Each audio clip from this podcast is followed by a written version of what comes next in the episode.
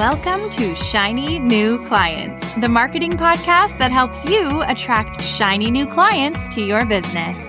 We'll talk about social media, what makes people buy, how to go viral, and marketing psychology, all in 20 minutes or less. Whether you're a coach, a stylist, or a wedding planner, if you've got a service based business to sell, this is the show you need to fill your calendar. I'm Jenna Warriner, your new marketing coach, and this is Shiny New Clients. How many followers do you actually need on social media in order to have a thriving business? How many followers do you need to start getting brand deals? How many followers do you need to get your first paying client or your hundredth paying client on social media? Well, how much time do you got? And do you mind if I just drag my soapbox over here and hop up onto it? Not a very good sound effect. Here's the thing. I get asked this question all the time and I just I just jump straight up onto my soapbox to answer it. You've probably asked this question. I, I don't want you to feel bad. I've asked this question. Everyone has asked this question. And the answer is there is no answer. And also it's probably fewer than you think. There was a craze for a long time where, you know what, maybe it still exists, where people are obsessed with this 10,000 follower metric. People believe as soon as I hit 10,000 followers, then I will finally have a business, then I will get brand deals, then I will be an influencer, then people will respect me. And maybe that was true for a minute. And if you had a whole bunch of followers, it was easier to get sort of brand deals. But then we had the rise of the micro influencer. And suddenly brands are giving free product in exchange for shoutouts from smaller accounts, accounts that only have a few thousand followers. So why? What happened? What changed? I'll tell you a couple things. Firstly, when we're talking about firstly like influencer stuff, not so much growing your business, but growing as an influencer. Well, there's a few different ways that a brand can benefit from partnering with an influencer. And your audience and getting in front of your audience is only one part of it. Another part is you're creating content that they then amplify through ads or amplify on their own, which means they didn't need to pay marketers to make creative for them. They paid you to make the creative. And now it looks like a real person and it's just as good as what an ad agency might have come up with. And it looks more real. And then they get to pay to put that in front of people. So for instance, I did a deal with a brand here in Canada, a really big telecommunications company. You might have seen it, but I can't remember what I signed about what I'm allowed to talk about. So I won't say their name. And I created some videos for them. And some of them, they just wanted to go to my audience because they wanted to access small business owners. So they paid me to promote their thing and I was down because it sounded like a something that I wanted to promote. And then one of my videos, they then made into an ad and served it to like over a million people. It looks like it was me because it was on my page, but really they were putting ad dollars behind my video to get it in front of a whole bunch of people. So it's not necessarily your audience that they want. It's sometimes it's the creative that they want, meaning the video itself. Here's a reason why micro influencers are sometimes better than big mega influencers. Say I'm Lululemon and you are a female fitness influencer with 100,000 followers. It's reasonable to assume that a lot of those are actually men who want to watch you not buy what you have to sell. Unfortunately, that's the state of the internet. As soon as you start to get really, really big, your audience is becoming less and less targeted. But if you only have a thousand followers, it's reasonable to assume that you know those people. Those people genuinely trust you. You've nurtured relationships with those people. They're real people. They're not bots and they're actual people who might buy a product if you tell them to buy a product. So there's this mega influencer versus this micro influencer. I'm going to jump around a little here to make my point. But if you have a, um, email list and you have a relatively small email list, so say it's like you have 2000 people or less on your email list, your open rate, so the rate at which people actually open the marketing emails that you send them is probably quite high. I bet it's like, you know, 70, 80%. That's pretty normal for a smaller list to have a high open rate. But as soon as you have a massive list, you have 5, 10,000, 15,000 people following you, that rate at which people open your emails gets smaller. You don't have as strong a relationship with that many people. You have a strong relationship with like, you know, half of those people or a quarter of those people. It's almost like the bigger your following gets, the more diluted it can become with bots and people who aren't actually interested in what you're talking about or people who came because you went viral one time and they don't actually know who you are. All right. So you've got mega versus micro and both have benefits. Like there's huge benefits to having a massive following. And honestly, there's benefits to having a small following as well. You know, it used to really bother me if people didn't want to work with me because of the amount of followers I have.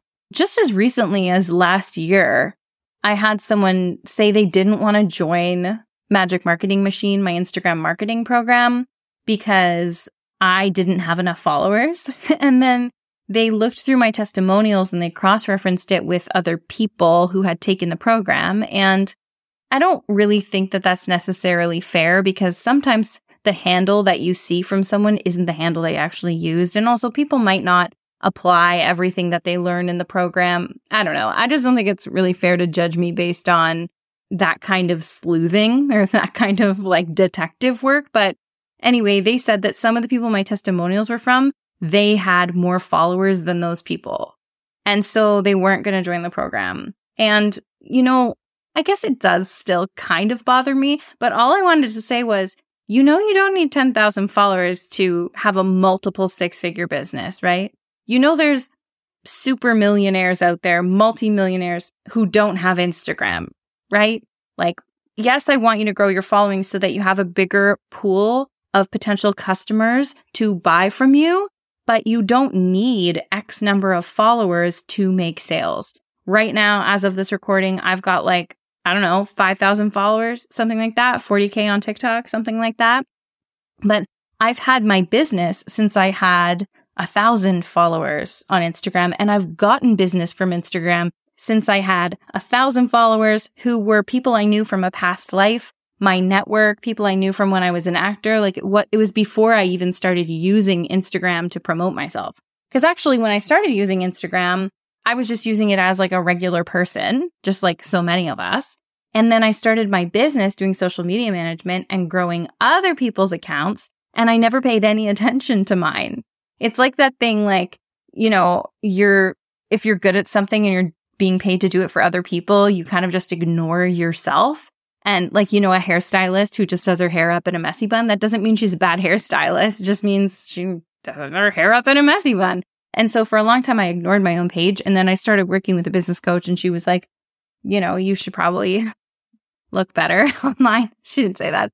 But you know what I mean? I started, so then I started building my account, but I'd already been doing what I was doing and running social media management for like a couple of years before I really started investing in that. And even just then, I was getting clients from Instagram. Just from that little bit I was doing was generating referrals and indirect ROI. So indirect ROI means an indirect return on investment. A direct return on investment would be I make a post that says go buy Magic Marketing Machine. Click the link in my bio. You click the link. You buy the program. I have now got a direct return on the time investment that I put into that post. Really direct, really easy to prove. Look, Instagram made me money. But there's also indirect ROI. So here's an example of that. Um, I just got back from a speaking engagement in Texas and how I got that. Oh, this is so neat actually. And I'm so thankful for it. But someone who isn't even my ideal client follows me on TikTok and she sits on the board for an expo and the expo needed a social media management teacher. This is like a massive expo. Like there's three trade shows all, across America. Thousands of people attend. It's a pretty big deal.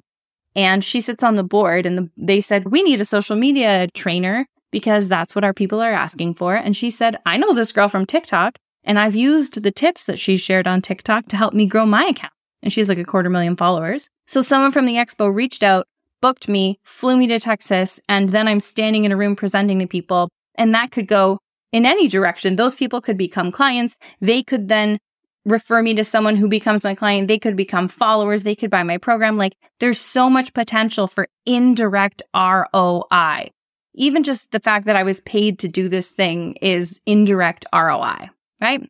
So you tell me, you tell me how many followers do you need? Because even if you have a hundred followers, you could be getting opportunities like this just by showing up and showing people what you're made of, what you can do, what you care about, what you're capable of, and what you sell. One more thing before I let you go.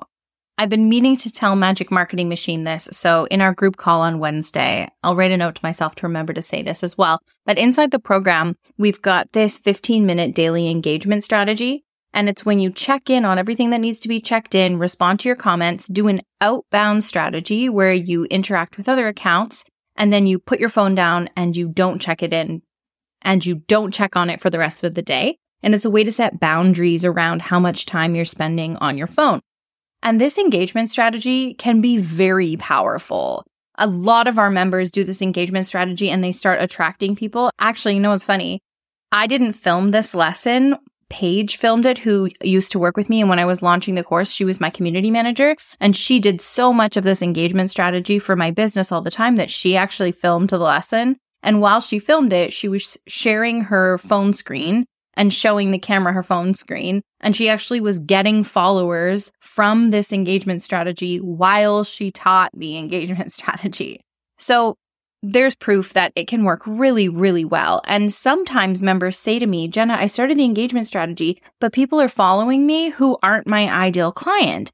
And then they get stressed about that. And I just want to say, you don't always know who people are, what they're up to, what their other accounts are, or that they're potential clients just from their account it, you could be talking to the CEO of a company on their personal account and it's just not their business account. And you really can't judge that book by its cover, especially when you're thinking about indirect ROI. Like this person who gave me this tremendous opportunity in Texas, she was not my ideal client. If I only cared about the leads who followed me, as opposed to caring about my community and all the people that I'm interacting with and all the people who are watching my videos, then I would never have been able to have that opportunity. And that's part of the indirect ROI. I know it can maybe sound like a lot to wrap your head around because yes, we want to aim to have lots and lots of our fabulous ideal customers following us, but if other people are following you, I encourage you to welcome them in as well. And also to remember that you can't judge a book by its cover and you don't know who everyone is just by looking at their profile. Okay, that's it from me. I would love, love, love if you're new here for you to rate the show and tell me what you think so I can give you more of what you want to hear about. And there's also a free training linked in the show notes that gives away my entire strategy of how to get clients from Instagram without wasting hours glued to your phone. That's it from me, and I'll see you next time.